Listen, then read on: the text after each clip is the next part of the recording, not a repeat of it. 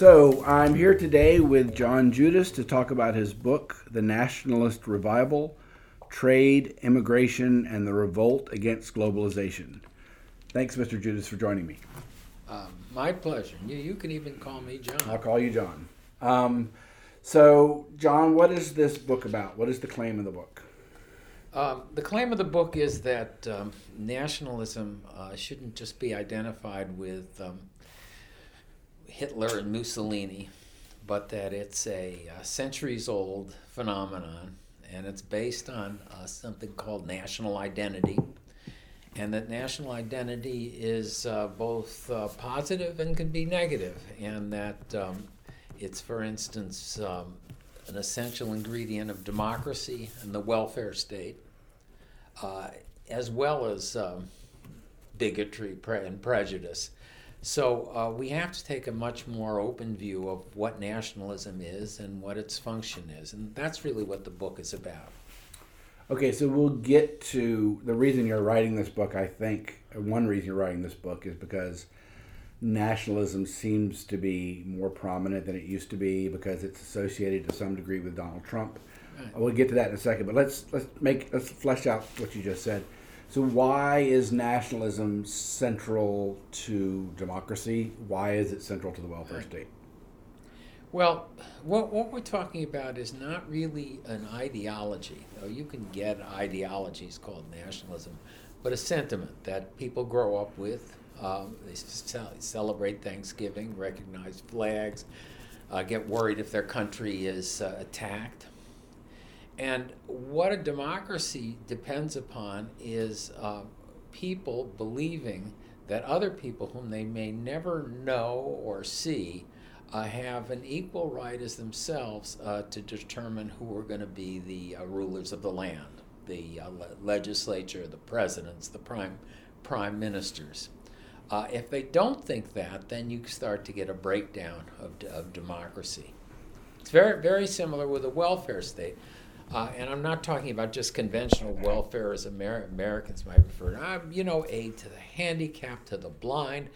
Uh, when I pay my taxes, I am uh, spending money, my money, uh, to help somebody in, let's say, Reno, Nevada, that I will never see or know. But what I do know about them is that they're an American and I'm paying taxes as an American. And if I, again, don't have that sense of one nation and everybody together, then we start to get in trouble. And, uh, well, you know, we're in a certain amount of trouble in both Europe and the United States on this question of one nation and is it worth paying taxes for so and so and should so and so have the vote as much as so and so. So that's. So we're going to talk about the downsides in a second, but can I just press you on this? Yeah. What, um, so you talk in the book at times, and and you just suggested that national. I, I, understand better why nationalism is necessary, where a sense of national identity yeah. is necessary for to make the welfare state work, and that you have to have a sense of community for one people, one group of people to voluntarily and um, and happily give their resources to another group. There has to be some sense of community, and I think yes. that's what you're talking about. Um, but you also said we're in trouble because of nationalism. It seems like a couple of questions. One, to what extent is national nationalism and national identity defeasible, changeable? I mean, is it a necessary condition for democracy? Um, we've. I'm going to ask you a couple of things. Is it a necessary condition for democracy? And what happens? We're in an era where, indeed, this is what your argument is, where nationalism is being called into question as something that's good, something that's desirable, and something that's persistent. Well, yeah, yeah. This is we're going to get into some di- distinctions here. you have to have some common sense of a national identity for democracies to work. Now, you know, the obvious example is something like Spain, where they're having a crisis over Catalan independence, and uh, where the Catalonians don't think that they should have to be part of Spain. And, you know, so that's, they've had a secession crisis now for, for years. If you have that, uh, you're, in a, you're in a certain amount of trouble. Uh, so, in that sense, you have to have you have to have this common sense of national identity. Um, United States uh, immigration, illegal immigration, fears that people are taking advantage of the welfare state. When that becomes widespread, then it's very hard to pass uh, uh, legislation that will give various alleviate economic insecurity for everybody because people think, well, it's to the money's to go to people who really don't deserve it. But so this is one of the things that puzzles me about your book because I think it's fair to say, correct me if I'm wrong, the Democrat Party, Democratic Party, is both um, less concerned than, say, the Republican Party, or maybe progressives are less concerned than conservatives about illegal immigration. I think something like that is fair to say. And also, they are more concerned and more invested in the welfare state. And those seem that seems like a tension to me on what I would call the left side in the United States. Is that fair or not? Uh, it, it's fair, and look, you, you go beyond this common sense of national identity to the existence of, well, let's say the next level would be politics, and just politics being in the national interest. And you can knock out a piece of legislation if you can pretty well show that it's not in the national in- interest. So that's kind of everyday unconscious thinking about what, what we should do policy wise. Then on the very next level, you get explicit nationalist politics. And this is where nationalism becomes a kind of ideology, and it's a kind of us versus them contest. And that too can be on both the right, the left, and True. the center. Uh, Lincoln, uh, Theodore Roosevelt, but also uh, um, Hitler, Mussolini, George Wallace, Donald right. Trump. Right. Um, so again, when you get to that level, you can have you can have people looking at what is in the national interest and what who the enemy is in very different ways. So you get the kind of paradox which you cited about the Democrats and the Republicans now. So, what is the state of nationalism in the United States today? I mean, your book, I think it's fair to say, is I read it as a defense of the idea, not across the board. You talk quite explicitly about the downsides right. and how it can be abused. But your book is, in a way, a reminder that there's a good element of nationalism that's necessary, as you just said, for uh, democracy and for social welfare programs and other things. So, what is the state of nationalism today? I would say that it's an idea that is, you can tell me if you agree or disagree, it's an idea that's generally under attack. That's why your book is interesting, uh, at least in certain circles. And also, Donald Trump has, in some sense, become the standard bearer and defend, defender of nationalism, and that is um, also, in many circles, not helpful to the idea. Yes, that's uh, that's that's all right, and uh, the you know the United Kingdom is another good example of where nationalism really is uh, has become a dividing line, and it's not that uh, the people who oppose Donald Trump, let's say, uh, don't share some sense of national identity. They're all people who, uh, when 9 11 happened, uh, you know, maybe there's 10 who aren't, but uh, who felt their heartstrings plucked and, you know, wanted to defend the United States. It's not that they're, they're not patriots in some sense, but that they construe nationalism different in terms of who, who's, who is and, and who's out of the circle. And they also, uh, uh, it's also a question of priorities uh, for somebody who lives in these small, mid sized towns uh, that used to be centers of industry, where the jobs have been stripped, where the, where the downtown has all moved to the suburbs, uh, churches disappeared, bars disappeared. Uh, the possibilities for identity and for, for finding a way to think of yourselves having a fate greater than yourself uh, for you can put it immortality are small are smaller. So national identity becomes all that more important. Church, family, nation, those become central, and something like Colin Kaepernick kneeling uh, for the national anthem becomes incredibly offensive. People in the big metro centers have multiple and, and very fluid identities. Um, they might have gone to a fancy college uh, and uh, see themselves alumni. They might belong to a prestigious law firm. They can identify with that. The way, you know, somebody from, let's say, Mansfield, Ohio, uh, Sherrod Brown's old hometown, could have identified with Westinghouse. They were going to work there for life. Those possibilities don't don't exist anymore. So it's not like they're you know that we're lacking a sense of nation, national identity, but for some people it's much more important than others. And for some people, it's also understood in a different way. There's more, again, fear of immigrants, of the other. And that's too a, a function of these, again, the part of America that's been stripped of it, of a lot of its other sources of identity, like lifetime employment, like neighborhoods. So that's what uh, I hope that's not too complicated. No, not at all. But what? So, so I wanted to circle back to the question that I tried to ask you earlier, which is, you make it.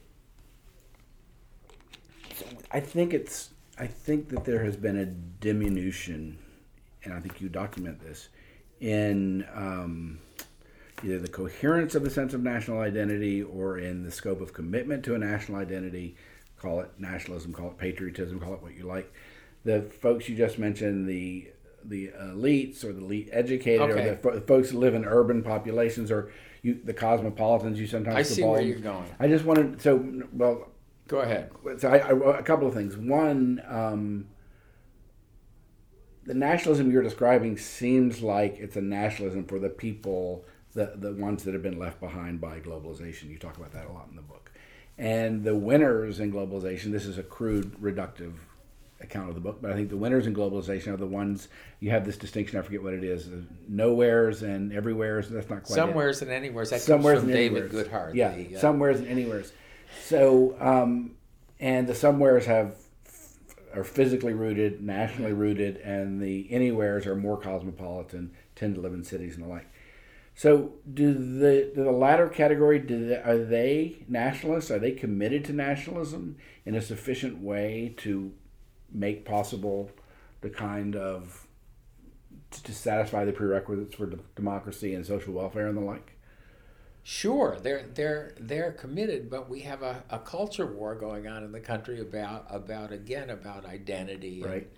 So it's it's uh, you know it's it's become it's become difficult, and um, y- you know the what what I'd say too about it is that a- after World War II, partly as a result of the uh, bigoted uh, immigration quotas that were placed in the twenties partly as a result of uh, the Great Depression, which brought a lot of people together, oddly, and partly because of World War II, we had more of a sense of one America, and that's that's again that's when the term multi, melting pot, which comes from 1910 or so, really becomes popular as a description of America.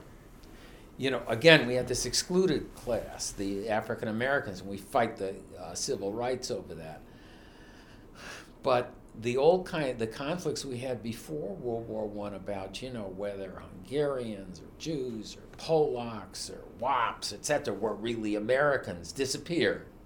So what we're going through now, uh, and partly again as a result of the just the uh, surge of immigration after 1965, is a search for a co- common national identity, and we're in the middle of a conflict over it. Uh, it So how do we? So how do we? We are in the middle of a conflict over it.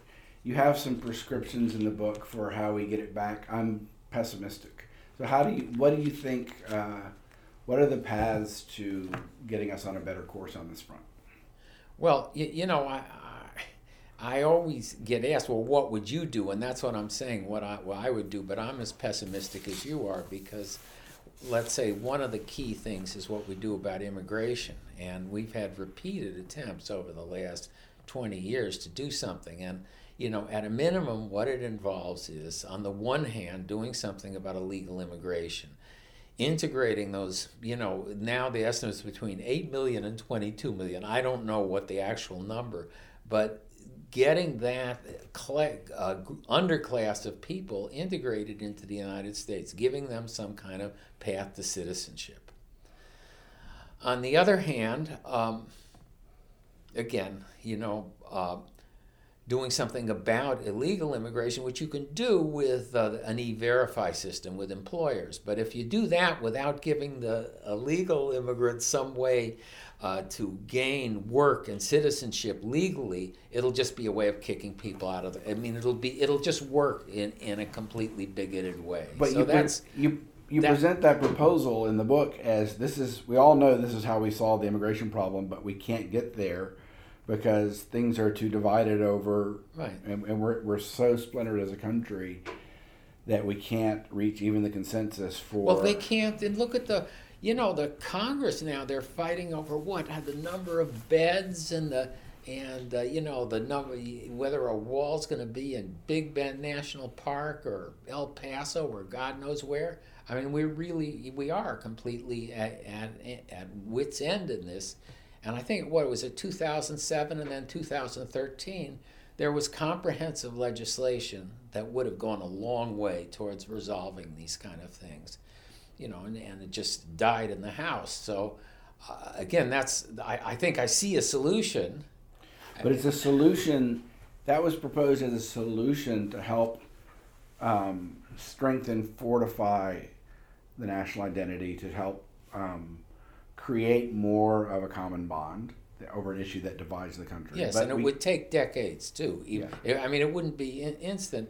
And you know i think what you'd what else you would have to do is you would have to tilt the immigration system itself towards again people who would more easily assimilate. So you don't get uh, clusters of people who are going to have trouble getting jobs and compete with the unskilled workers who are already here. So you know again i think something like that would work but you have the republicans and and democrats at just uh, swords point over over these issues Yes, indeed. So that's my point. Is the solution you have the Republicans and Democrats, the right and the left, at swords point over Right. this issue, and you're proposing as a solution something that's inconceivable because they're at sword points over the issue. So I don't understand. And indeed, the very idea of assimilation, which you just used, is a very controversial idea. It's an extremely controversial. Right. Tom Brokaw just got in trouble for for mentioning the possibility. right So you can't even, in, in, in many ways, it's, uh, in some ways, it's not, you're not even allowed to, to mention that as a goal in the current Right. polarized environment. So I guess my question is, the solution, or some of the solutions in the book seem to me to be unavailable given the very polarization that you're trying to resolve. Yeah, and I, I'm not a, I, I wasn't writing really a prescriptive book in that sense, Right. but people always say, well, what would you do? So do? fair enough. that's a- So, so this is an important so- thing. So the book is more, is primarily an analysis of our situation. Yes. Yeah. And usually in America, what happens is it usually takes some kind of crisis, Right. and that's how we resolve things. I mean, we can't can't seem to even get, you know, any kind of advanced social programs. I mean, men, it took a, the Great Depression really to get Social Security and all that kind of stuff. So um, we have trouble on that score, and it took maybe what forty years or so to. Uh, even longer 40 50 60 years for instance somebody who was jewish like myself to be seen as a you know as an american. I, I quote in the book harry truman uh, writing his cousin from in 1919 from uh, uh, new, new york and complaining that the you know it was something 750000 israeli-ish extraction um, um, 100000 wops and and uh, you know the rest were white people. So I mean, it even 1919. So it takes a long time in this And country. does, does history provide a guide for what the mechanisms are? You, you mentioned that a lot of groups that were seen as outsiders become included within the community over time. You mentioned crises as contexts that can help Right. spur the community, like World War II, for example. Does history provide any guides for what might work in the future other than a terrible crisis? Uh, in the United States, I, I don't uh, see them right now. I mean, the, the you know in California, for instance, with this huge Democratic majority, they can do a lot of things that they couldn't do before in terms of, especially the tax fixing the Right. tax system. So you could foresee, and I thought this was going to happen with Obama when he had his majority after 2008, um, passing some of these kind of comprehensive legislation. Uh, but but it would take a, it would take super majorities in Congress. It would take a, a big a big sweep, and it might be over some issue that's completely incidental to the issues we're talking about, like the Iraq War was not. You know, it would take both super majorities and compromise, right? I mean, yes, yes. those are rare. Those right. are rare things, right? Lately, right. So let me shift just a little bit. Uh, one of the paradoxes of the book for me is that in explaining the idea of nationalism, you said that for a great majority of uh, the challenge that a country faces, public officials and citizens look primarily to what they think is in the nation's interest. And you talk about the national interest a lot in the book. Uh, but then you also document, given the rise of globalization and the United States' commitment to globalization going back decades and many different types of administration, that there were a series of moves that committed the United States to global trade in goods, global you know open borders and the like, that had the direct consequence of of really disempowering and hollowing out many communities in the United States. Right. That seems paradoxical to me because a lot of people said at the time that those were the direct consequences of this the claim was that it wouldn't happen, there would be redistribution or the like, and that immigration would be better for all and the like. And so I'm just wondering how you square the ideas that the, that the leaders were acting in the national interest, but then this, there were these basically horrible consequences. That you, at least you, you, you are I'm not saying the leaders were acting in the national interest, but that the standard of justification is that you're acting in the national interest. What is the national interest? Is what I'm asking. I don't know. I mean, you have to judge it on any particular consequence, but the you know, just like in American foreign policy, people want to be able to say that you know we're making the world safe for democracy, but a lot of things we do uh, don't don't uh, result in that at all. And in a lot of cases, what happens is it is a um, kind of resolution of different vectors between interest groups that uh, whose interests aren't necessarily in the national interest. Right. so, you know, again, you had certain uh, groups in the United States pu- pu- pushing for a kind of, kind of precipitous entry of China into the World Trade Organization it's under circumstances that uh, w- w- was going to have a dire effect on a lot of manufacturing right. communities in the United States. But they said, well, it's going to be in the national interest because we're going to, you know, it'll actually in- improve things. Now, whether they thought that or not, I'm, I'm not sure. But they had to make that kind of argument in order for it to be acceptable. Right. So I completely agree. Yeah. Indeed, I completely agree that the that major policy initiatives, whether it's an international initiative or domestic in, initiative, is justified in the national interest and criticized as not being in the national interest. I guess my point was that's not a very meaningful concept. I mean, it, it is, your point maybe is you're appealing to something and that something is what you think is important and worth preserving. Is that right? right? It's Rather not, than it's it not being, a. Uh, it's not. It's not a. I, I'm not offering a uh, a practical guide to which policies, but just trying again to explain the underlying assumptions by which we live. Uh, and uh, why, you know, again, a slogan, Make America Great Again, makes sense. Things like that. Yeah, so this is the next question I had, which is that why, so you talk in the book about populism in the United States and also populism, in, uh, nationalism, I'm sorry, in the United States and also in, in Europe, and relatedly populism. Right. Um, and so I think you have an account for this, but I'd like for you to flesh it out. Why has the populist nationalist movement gone in a right wing direction rather than a left wing direction? I mean, there were it's it's a little bit surprising. I mean, I think there's some good explanations for it, but it's a little bit surprising. I think a lot of it has to do with Im- the fusion of the uh, fear of immigrants with the fear of terrorism and the way that came about after 2001 and, uh, and September 11th. And again, the beginning of a whole spate of terrorist attacks in Europe uh, made that the, the key overriding issue, and that's that was an issue that tilted more to the right than the. But why? Uh, why? Because why was that an issue that the right had a natural advantage over the left on? Because of the security angle. Uh, security exclu- exclusionary uh, angle.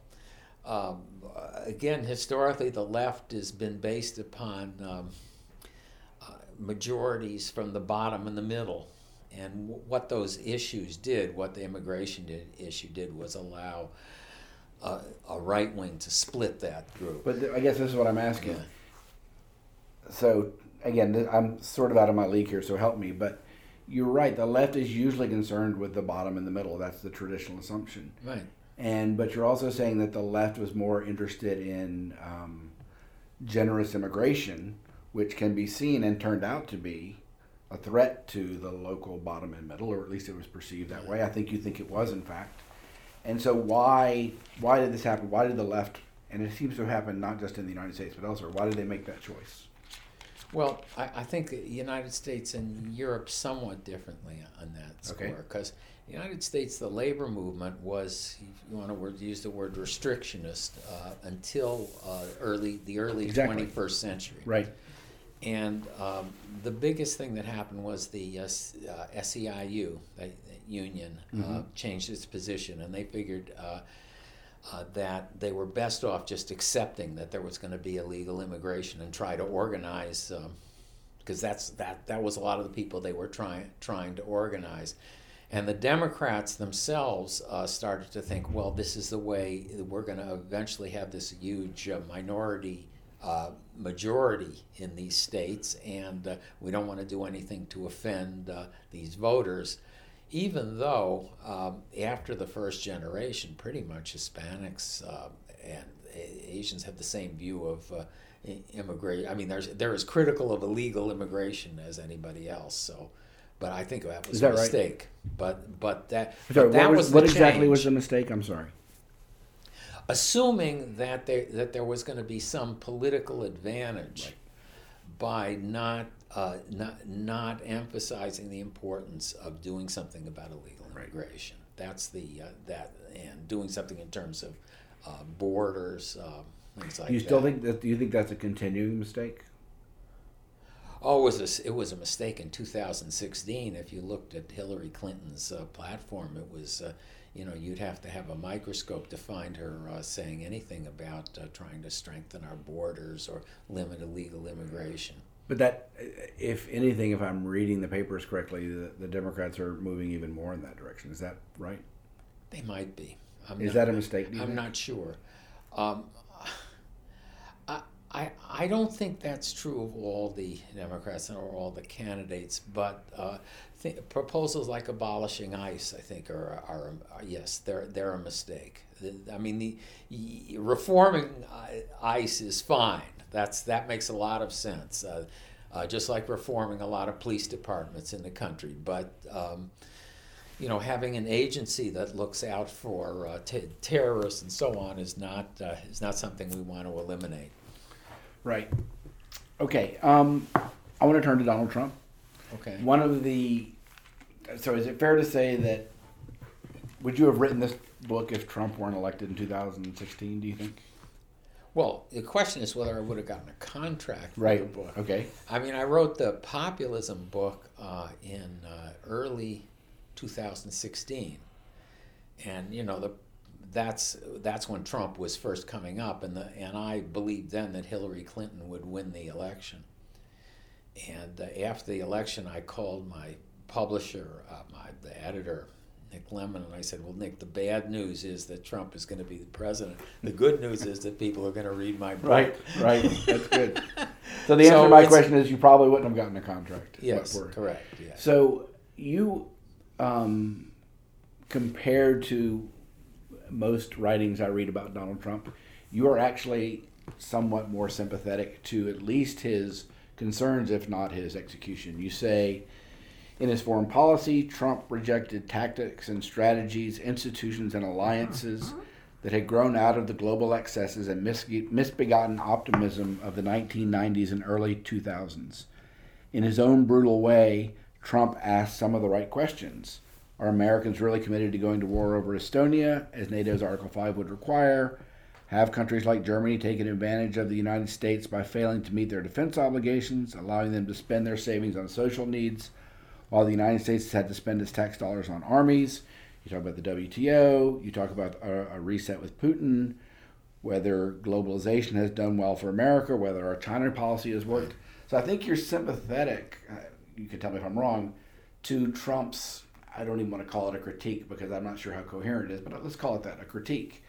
And even if you're not sympathetic to his reactions to what he critiqued, is that fair? Yeah, I, th- I think that uh, Trump, in his own uh, bullheaded way, asked a lot of the right questions. I don't think he gave the right answers necessarily, but uh, things that that uh, just were not you absolutely could not ask in Washington, like what's the point of NATO after the end of the Cold War? Right? I mean, you it's know. A, it's a great question. Some scholars are asking that question, but I agree. It's just a verboten topic in Washington. Why was, I don't know if you have an answer to this question, but why was Donald Trump, of all people, able to ask these questions that his party wasn't really asking a lot of these? He put it on the agenda and he won because of it. And I think he beat Hillary Clinton because he put these issues on the agenda and seemed to care about them. Why was this non politician, not terribly informed person? Why was he the one to do this? Why weren't? Why wasn't it happening happening within the normal marketplace of the parties? Well, it, wasn't happening in the normal marketplace. Part of because they were so locked into this kind of Washington establishment. I mean, when when Trump was running, and he was proposing that there be tariffs on uh, China until they, you know, do what we want. Which it's still not clear exactly what we want. Um, I remember the Peterson Institute put out this thing saying that if you follow Trump's advice, there's going to be a, a global cl- crash in two years. You know, I mean, we're Right. past it already. Right.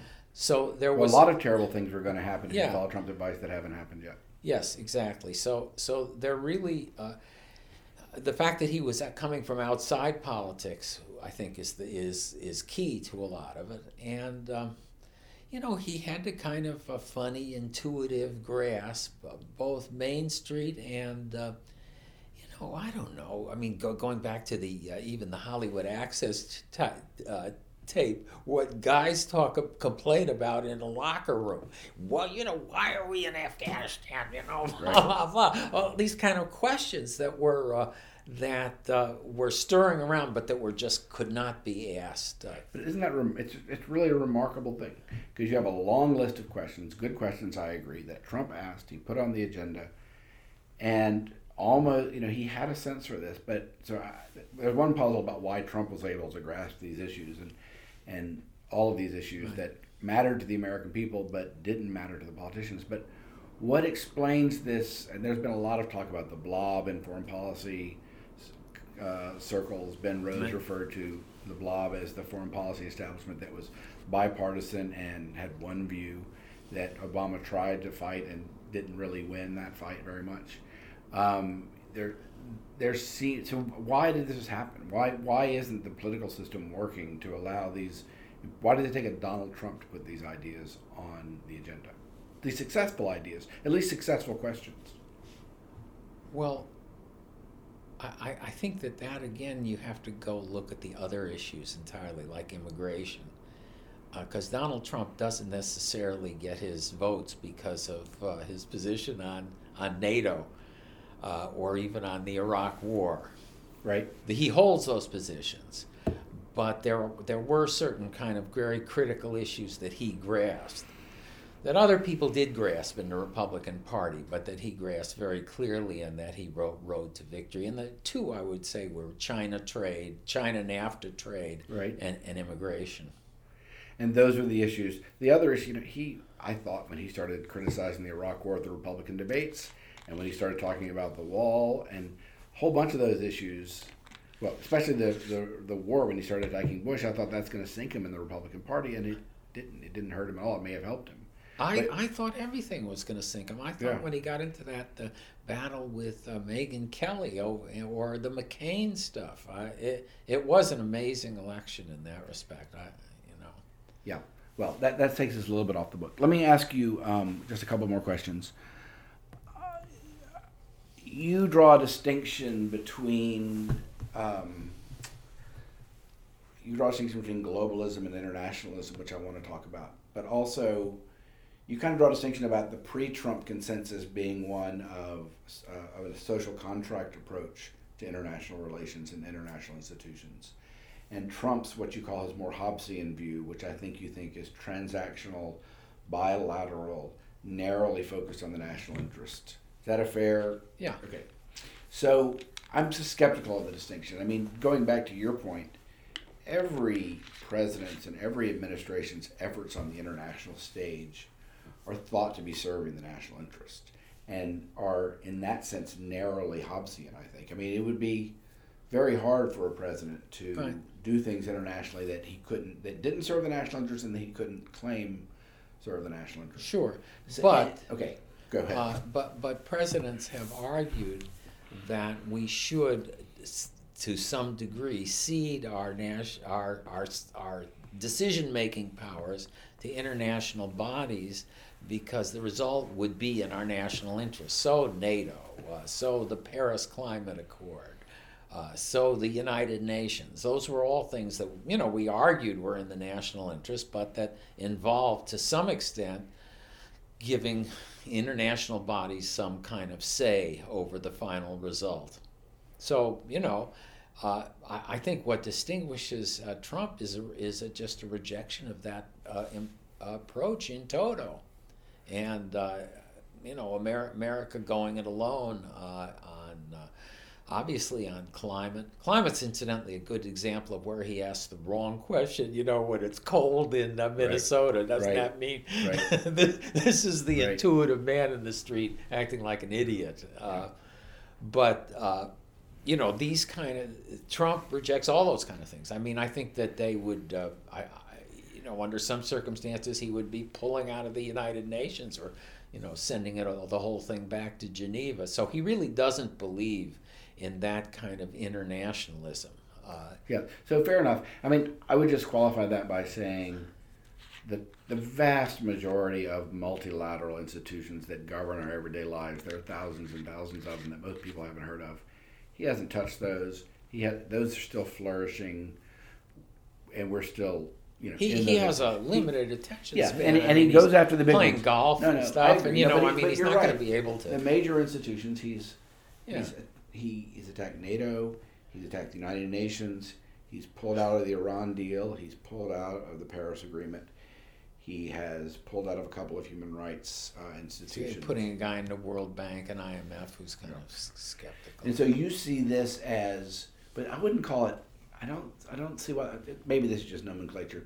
I don't see why that's Hobbesian. I think he has a different conception of the national interest. And I agree that he's suspicious, deeply suspicious of international institutions, but that's not that's not terribly new. The George W. Bush administration, in which I served, was very skeptical of international institutions. It de-signed the International Criminal Court. It pulled out of many, listen, I'm not. I'm not disagreeing with that at all. Yeah. That was one of my uh, criticisms of the George W. Bush Right. administration. I think it's a it, it's a continuation of that skepticism. The real difference is the rejection of a kind of ne- neo-conservative evangelical view of, of America's purpose in the world that we could go, you know, change the Middle East in, in our image and things like that. So that's the that's the difference uh, between uh, his view and the Bu- Bush. But you know, they the uh, coalition of the willing was what us and Britain and Right. Spain and a few stragglers, maybe Right. the Philippines and stuff. I mean, so they it was there is a lot of continuity there.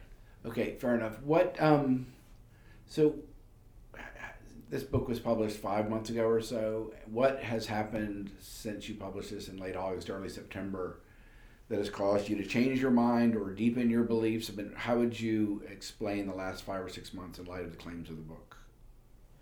Anything changed for you?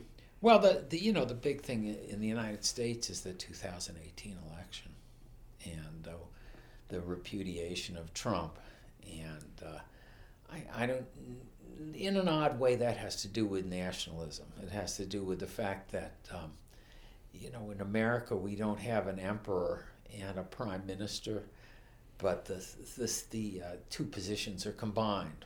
Right. And uh, I think a lot of Trump's problems are that he is uh, that uh, people really are disappointed with the way he's conducted himself personally as the president, and uh, I think that's why. I think that's again that's what that's why he's had a lot of trouble in the suburbs with uh, college-educated voters. Um, they're offended by him. It doesn't necessarily have to do with his, you know, what he says about China or anything, or his policies. Uh, it, it, has to do with, with, with him. And um, I had expected when I did the book that um, that he would t- turn after the election more and uh, become uh, more presidential. I think you know. I think a lot of Republicans expected that. They also expected that after he won the nomination and after he won the presidency, and it didn't happen either time there. Yes. No. I know. I know. I don't think he has it in him. I, I don't think so either, and uh, I think it's going to be his undoing. I think that eh, that a different version of Trump, you know, he had what three point eight percent unemployment in uh, in 2018. You know, they they might have lost a few seats, but 40 seats. Right. Oh my God! Although he did keep the Senate, although there were very favorable conditions for him. Yes, that that, that was completely but, hedged in order to you know. So last question: How? Um, so I'm, as I say, I come away from the book seeing this concept of national identity being, um, and you're not the only person to propose. Francis Fukuyama's book, recent book on identity, ends by saying the way we overcome identity politics. He's focused on a somewhat different issue, but the way we overcome identity politics is to reconstitute our identity as a nation, and that's not, I think, unlike what you were proposing as a solution. But I'm I, I'm skeptical that we're anywhere close to figuring out how to do that. Do well, yeah, that, that, this goes back again to what I said about the this from the Civil War until uh, 1945 or so. It takes a long time, and uh, it takes a great degree of assimilation uh, for that to happen. Uh, intermarriage, you're already seeing that, and uh, I you know, some of the political scientists talk about America as an idea, you know, this democracy and stuff, but I think that that is, uh, that actually isn't the way we've operated, and that uh, people have an image of their mind of what it, what an American is, and uh, there's a there isn't now a common image. So this reminds me of one more question I wanted to ask you. You say in the book, and you explain why that I think you're somewhat more worried about this problem in Europe because you say that Europe's history does not prepare it to deal with questions of assimilation raised by decades of migration, whereas I think I think it's implicit that you think the United States has the potential to reconstitute this national identity through over time through I hope. I mean, yeah. I hope, but the Europeans really you, you know, uh, even uh, in Germany, it took like 45 years for them to really accept the idea that, that after World War II, that there were people who were uh, not of German uh, ethnicity who could be Germans. So it's uh, it, it's much more jarring there. Um, in, in, Denmark, you know, this enormously prosperous country, it's just a very small percentage of, uh, of uh, Muslim immigrants. And I don't think they've even had uh, terrorist attacks. I'm not sure about that but uh, you know, it's just uh, they have the People's Party there gets 22% of the vote or something like that. So yeah, again, it's more difficult. Sweden is another example. So the, the, the assimilation problem there is, difficult, and and um, I was in I, I lived in Berlin for three months during the uh, George W. Bush administration, the build up to the war, and people would always just go go at me, you know, with you know the pair the, the climate change and we're they're pre- preparing for war and you know you're this awful country and I say yeah but you know look we can assimilate our immigrants. You can't do it. So eh, you know that's always been our strength but it's and I hope it still is. And you can see that happening with a, with Asians and Hispanics now. It's just that it's we're still in the middle of it. Great. Thank you very much. Sure for more podcasts from the Hoover Institution, please visit hoover.org or Hoover's channels on iTunes, iTunes U, Stitcher, and SoundCloud. I'm Chris Dower for the Hoover Institution. Thanks for listening.